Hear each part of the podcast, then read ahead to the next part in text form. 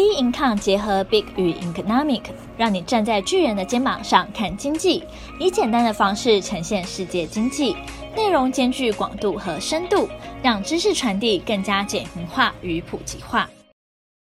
各位听众好，欢迎收听投资前沿新观点。今天由我们财经诸葛 David Chen 向各位听众聊聊平和过节，等待横向震荡。美股的部分呢，道琼斯在4个交易日的情况呢，感觉上表现得相当理想哦。它在礼拜一哦，这一根黑 K 留了一个长下影线之后，开始连续在礼拜二、礼拜三、礼拜四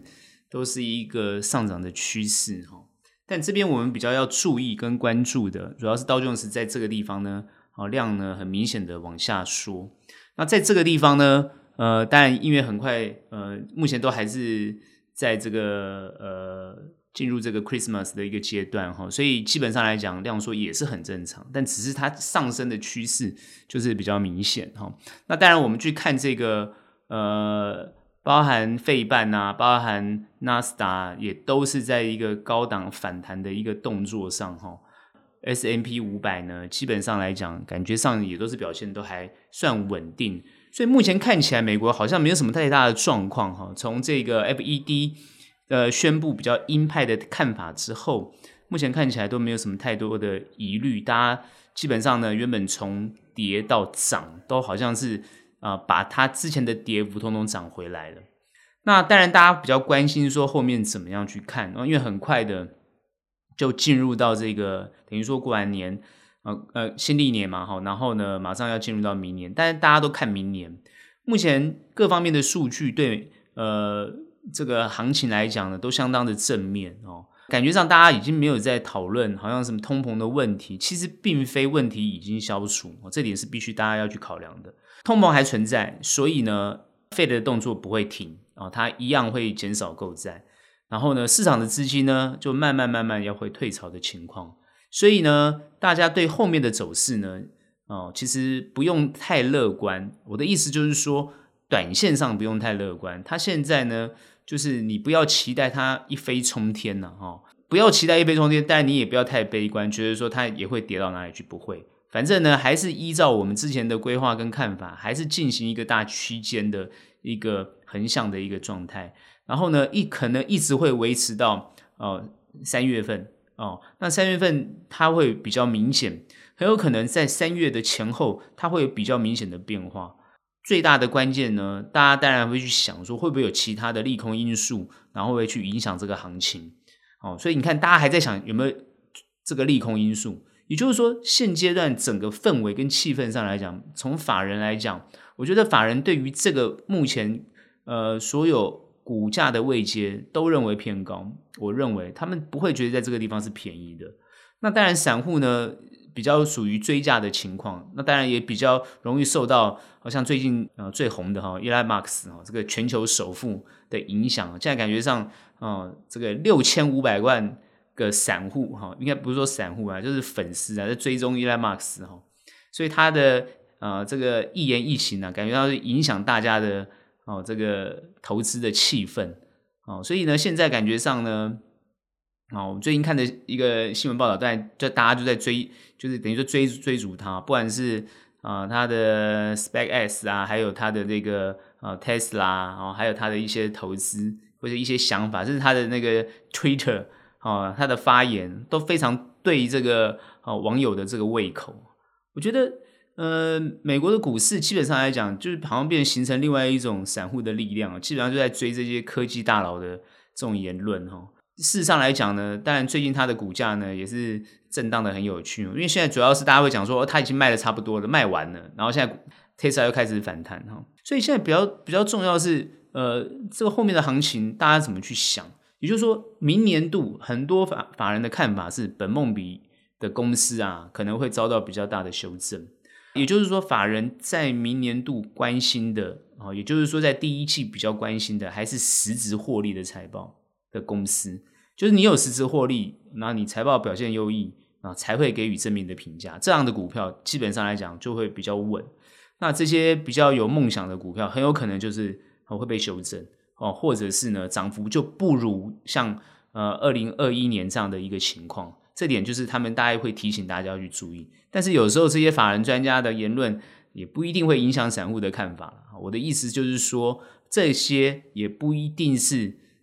真正准确的，实际上来讲还是要实际去看一下明年度这些股价的应该说这些公司实际上的营收获利状况跟股价的变化，然后才能去下一个定论。但趋势还是一个区间震荡的一个格局，在这个区间跟震荡格局里面，我觉得大家比较会主要的资金还是比较锁在利率的一些情况的决策，对于市场对于资金的看法。当然大家还现在会讨论到，尤其在这一周比较会关注到这 Omicron 的情况，就是说它现在有趋势扩散恶化的情况。但是还是一样一个好消息，就是口服药出来之后，感觉上对于重症跟轻症的效果蛮好的。如果说投药情况下去，对于一般而言感染的人可以改善的话， Omicron 其实就不会那么的严重。但是现在最新的一个新闻就是有关中国西安啊这个封城的这个情况，受影响大概1000多万人齁。各位要知道封城是一个非常重要的一个问题，供应链也会受到影响。那现在呢大家都会去想，就是说那它封城，因为中国封城它跟一般的封城其实跟欧美的封城是不大一样的，它的封城是非常的严厉的，而且呢它是清零，它是走清零路线，跟欧美这种佛系的防疫方式是完全不同的。所以在这个清零的状况之下，它是非常严格的。欧美还可以维持它的经济活动，可是中国它这个地方等于就又按了暂停键。各位要记得封城，各位可以回想一下，在今年5月的时候，台湾提升到3级，我们行情马上受影响，也就是说整个台湾整个全部都受影响，感觉就是影响这个对行情就会很大影响。大陆西安的封城，当然可能只是对大陆，大家只会想说是不是对大陆股市只有影响，对全世界不会有影响。实际上来讲，各位要去后续还在持续追踪。如果西安的问题它也就是说如果是 Omicron 它扩散的很严重的话，会不会全球其他的国家会更严重，这就是比较要担心的地方。尤其是我会比较关心比如说韩国啊日本这些主要的出口国家，那对于供应链又会不会产生类似这个2021或者是2020的这种断链危机啊？这点就变得要非常的在乎。当然台湾也出现了这个 Omicron 的案例，大概有5例，目前现在大家还是在管控中，所以呢这就是后面要去观察的。所以说疫情到底会不会有影响？疫情当然会有影响，所以很多人问啊，那会有影响，那是不是行情也会有影响？所以我不是讲吗，说后面的行情不是你想象中这么乐观，就是说像现在好像已经又要这个美股又要反弹回到相对的高点了，其实不是的，它其实就算碰到了，它就是会有压力，这点很明显反映在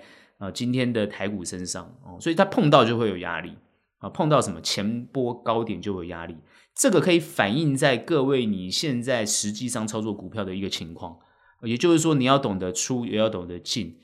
所以呢不要呢死抱活抱呢搞不清楚状况这点呢是我一直在提醒很多人的地方包含美股也是相同。所以呢现在目前我刚刚讲过，就是疫情会影响，那当然拜登目前的一些政策，我觉得现在目前拜登感觉他的重心是放在这个外交的部分上包含对中对俄的这些外交的政策上觉得比较着重。那对内呢，因为他的基建呢已经通过，那下一个要推的案子呢，感觉是困难重重还没有完全得到支持，现在还要再沟通。虽然他的 3.5 兆已经都砍半了，那还是没有人要理他。那这个问题呢，就是不管是保守派或进步派的人之间的对抗所以美国目前但国内上来讲，对于这些法案上来讲呢，到底预算啊或者这些法案能不能通过，还是他们比较关注的地方。那至于其他，包含就是物价啊，包含油价，现在目前因为看起来各方面的数据都不错，尤其是消费者的信心指数又上升所以呢，主要是这个12月份密西根大学的消费信心指数已经到70点多，就是它基本上又又是正面的讯息出来，所以一般的很多数据，现在目前看起来最新的数据都是正面的讯息，都是有利的讯息，也就是代表说美国的经济在这方面还是非常强劲的往上走，好像不受通膨的影响，这是一个好消息，所以它股价就很明显的反应。所以我之前一直强调，我在前几集一直强调，目前拜登的施政的情况跟包含他对外的策略，虽然骂归骂，其实慢慢走出一个我觉得华尔街比较支持的想法，所以你看他的投资的市场几乎都没有太大的波动哦，所以这一点呢应该是一个好事。只是呢现在碰到一个相对的高点，大家期待一个比较大幅度的修正，我觉得真的是这样，这心情上期待一个比较大幅度的修正，因为这样跌下去才能买，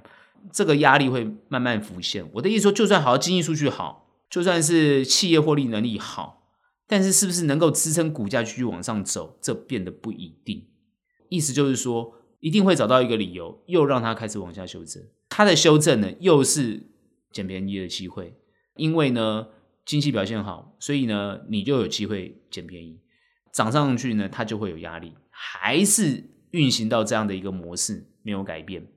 感觉上所有的法人都在等待一些比较大的一个这个修正的一个看法，尤其是呢对散户不断的喊话，让散户觉得有风险意识。可是看起来散户还是很强啊。那散户要盯什么？就看那些成长型的科技类股啊，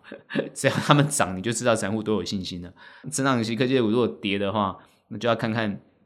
其他的会不会相对会被带衰，行情就是这样子去看，已经变成是这样走了哈。但我还是强调，我们在明年度还是比较实质的去看企业获利，所以也是建议大家看企业有没有实质获利哦，这个呢会比较务实一点哦。那当然呢，因为呢今天好像是圣诞夜，然后明天是圣诞节，台湾在这方面的气氛没有像欧美那么盛行，但是在过节的气氛情况之下呢，大家都是会用一个比较平和的方式来面对行情，所以呢，它的波动幅度在短时间不会太大哦，这点还是比较用短的角度去看，长呢还是一个区间大波段的这个横向，还是一个比较长的一个看法。目前我们的看法对美股看法是这样子。好，我们来看一下台股哈，台股在这5个交易日很明显的就是一个往上的一个动作，而且今天呢碰到了 18,039 点哈，这就是我们之前一直跟大家讲的嘛，就是它会碰到高点，好，它一定会碰到，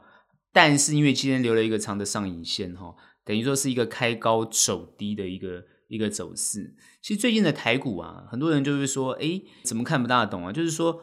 要跌不下去呢，那涨的这样子哦，不干不脆的哈。其实这个还是之后的盘都是这个样子哦，它不可能干脆了哈，因为台股基本上来讲还是跟国际联动。但我们最重要观察是什么？就是说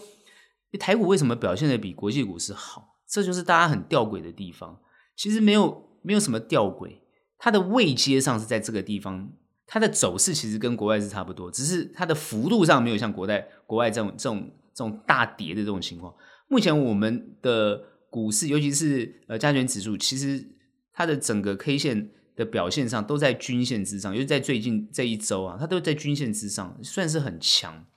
但是今天一个，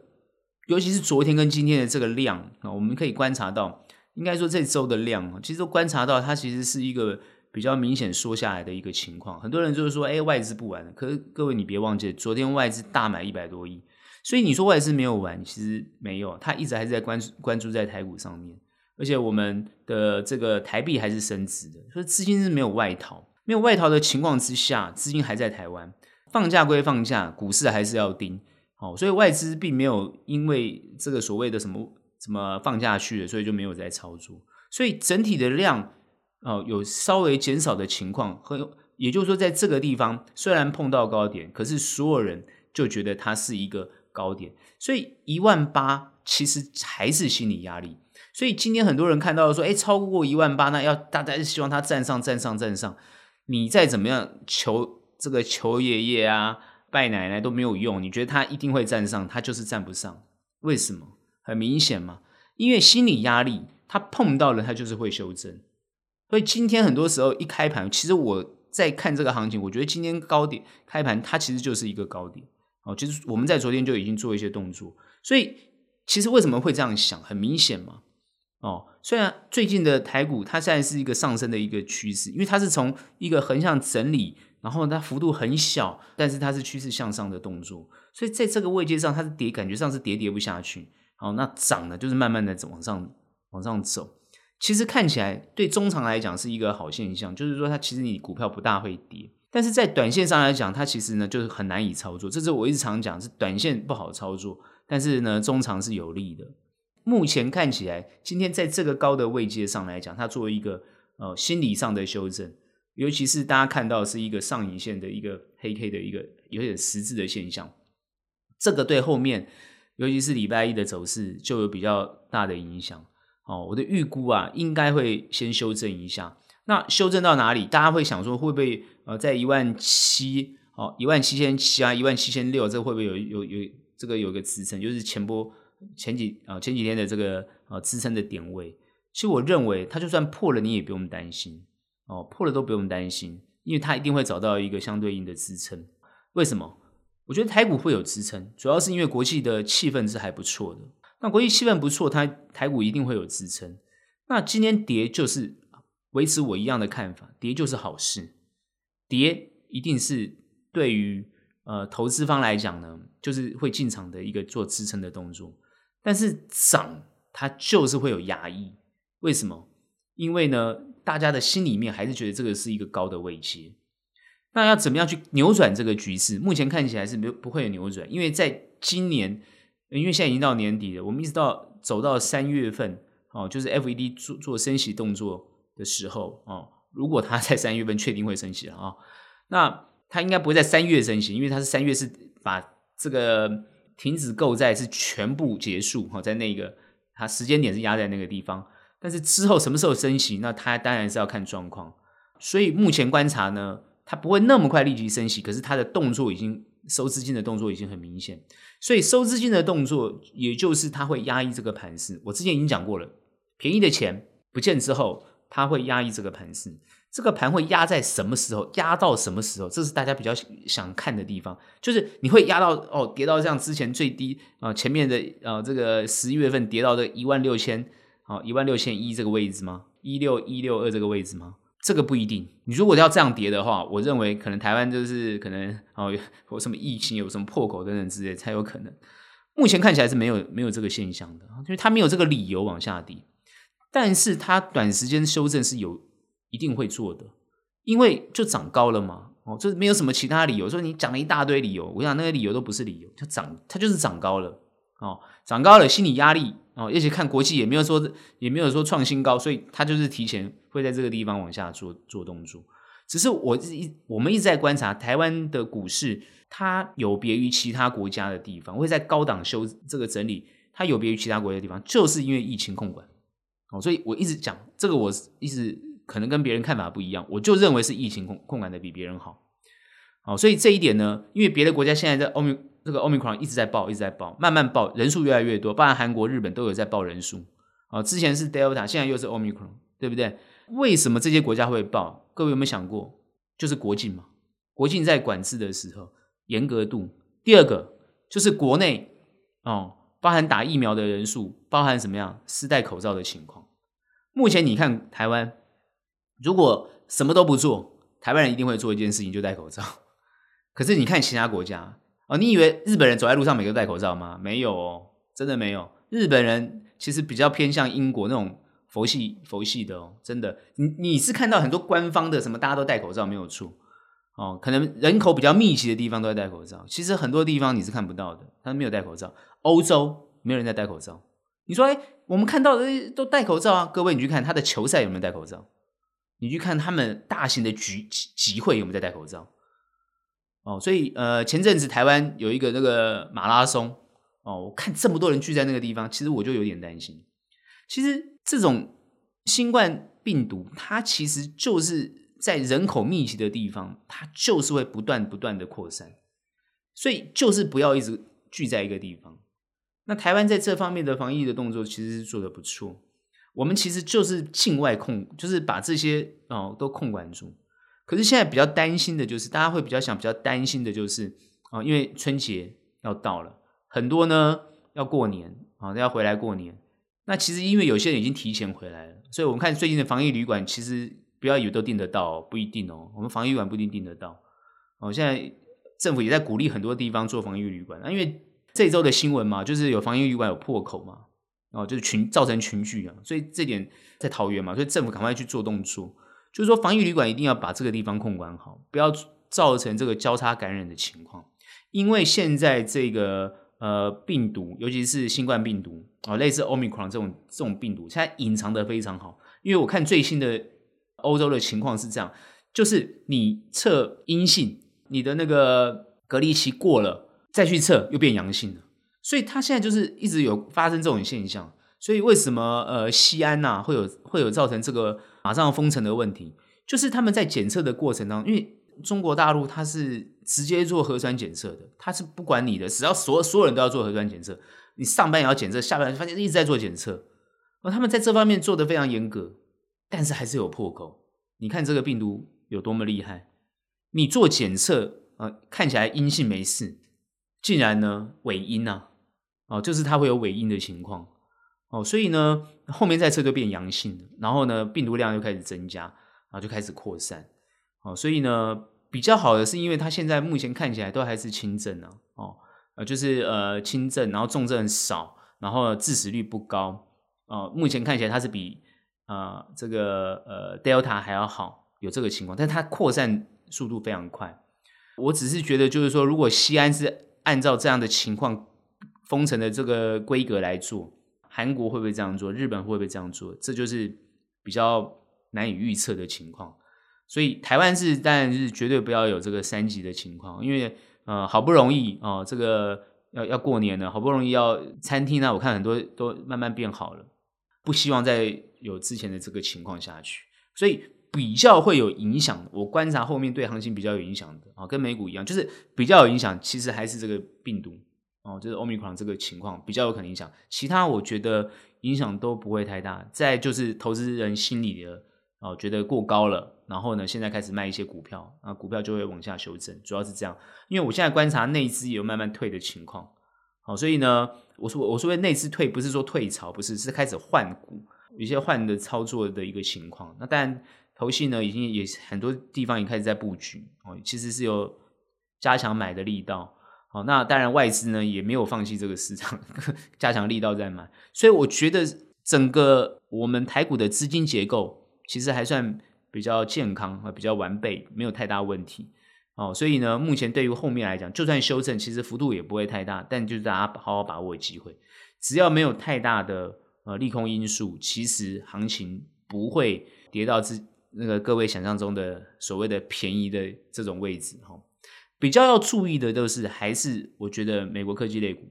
那因为台股跟他们联动性比较高，所以大家比较注意。可是我们台股虽然联动性比较高，可是我认为影响性也不会太大为什么我虽然说要注意，但我会下结论是影响不会太大，因为我们通常呢都是做关键零组件，要不然就做代工，所以呢其实呢我觉得影响不会太大因为它还是需要你的东西，它就算是股价受影响的，可它的市场没有受影响，市场需求性没有受影响，它主要是股价的波动，所以呢我觉得问题不会太大所以目前对国内的情况跟目前的表现，我觉得问题应该还好。那已经有人提到了除了 Omicron 的问题之外，大家又提到另外一个会影响行情的当然不是两岸什么战争的问题，那个我不讨论啊，其实那个基本上是假议题，比较重要是缺点这个大家有在讲这个我看因为主要是4个公投都不同意嘛，核电也不可能重启了嘛那没有核电，好，那就一定烧天然气。天然气有人提到就是说中共会不会就是封锁，那会不会有这个天然气进不来的问题？目前当然不会因为它没有必要封锁台湾它主要是美中在对抗主要是一个战略部署的问题，所以呢还影响不了台湾。只是呢我觉得这个美国媒体啊一天到晚讲台湾有可能变火药库啊等等之类的啊什么什么什么的，我觉得他们的目的是在争取这个国防预算虽然美国现在国防预算又增加了我觉得真的是一直讲这个台湾的，就是没事的被你讲到有事，这莫名其妙一直讲那不是问题，主要是缺电的问题。但我认为啊，各位也不用太担心缺电的问题，因为我们本来就有缺电。但是呢，我们的台电呢会努力维持啊稳定供电，它是努力维持。所以我现在我的意思就是说，全球暖化的问题啊，或是什么节能减碳的问题啊，我觉得台湾的政府可能因为缺电的问题不大会关心，也不大会配合。我坦白讲就是这样。为什么台湾会缺电？一般的民生用电其实呢没有那么大，其实主要就是因为我们台湾的不管是科技的工厂也好，就是我们台湾有很多的商业活动厂商需要大量的电，这是最大的关键。可你台湾不能说我只供给民生，我不供给这些厂商，这是不可能的。为什么？因为我们的经济的动能的来源就是这些厂商嘛。你去想嘛，养了这么多的员工，要缴这么多的税，他们就是要我讲不是只有科技公司，我们还有其他的产业，所以他就是要维持到这样的一个电量才行。我们台湾很多的工厂都需要大量的电，所以他必须要维持到这样的一个经济活动。也就是说，电跟经济、能源是有相关联性的。各位去想嘛，那为什么台电是归经济部管嘛？就是跟经济有关系。台湾不能没有经济你要记得，台湾的最大的保障不是我们的国防，台湾的国防我不好意思讲，跟人家是没得比的当然也不会有其他国家打台湾啊，就只有一个嘛，最大的你各位的认为的敌国嘛最大的，你的武力怎么跟他比？你没有办法嘛，这根本就是小巫见大巫，你没得比嘛。那你最重要的保障是什么？你国家最大的保障就是经济啊。那你国家最重要的保障是经济，那你又不是一个产能源的国家，你最大的保障就是要怎么样维持你的电力。这个其实我跟大家讲，就是在这一周其实讨论的非常的多讨论非常多，因为在四大公投之前，有很多的专家出来一直讲，到底什么东西对台湾有帮助吗？到底什么东西对台湾才是最正面的？我觉得有可能影响后面行情的，就有可能是缺电这个问题。如果疫情我们都管控住了，但如果缺电那真的是影响很大那但因为我们又是全球供应链里面一个很重要的一个环节，我常讲嘛我们跟韩国是一样，都是全球供应里面一个很重要的一个环节，包含对大陆不是只有对美国，是包含对大陆，我们是一个很重要的供应链的环节。那我们如果缺电，那真的是很麻烦所以呢，这一点呢，我相信呢，我们的政府呢会再把供电这件事情，应该把它放为最重要的，我觉得议题上，怎么样维持台湾是一个不缺电的一个岛，我觉得才是重点。不用核电，什么都不用没关系。那你就算你要盖燃煤发电，或是你要盖这个天然气的这个厂都没有关系，你就是要维持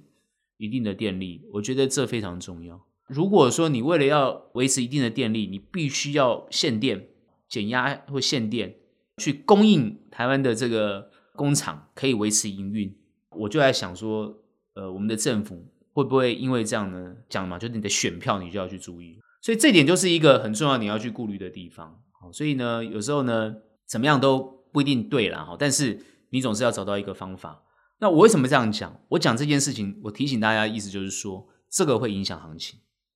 我讲的事情就是什么东西会影响行情嘛？不会影响行情，不要浪费时间，我们不讨论，我们只讲什么东西会影响行情。这个会影响行情，这个会影响到台湾的重要的工厂，尤其是这些关键的这些厂商，这非常重要。而且这些厂商也跟政府一直强调他们对于电的担忧我想这一点呢，我觉得啦，小英政府应该都有听到啦，他们现在当然是要想办法对策，只是说这些对策一定会被环保团体啊、被在野党啊、被什么什么这边抗议啊，一定的啦，一定的。但你要排除万难啊，我坦白讲就是这样，你如果不排除万难，你不维持台湾有一定的稳定的供电，你是没有办法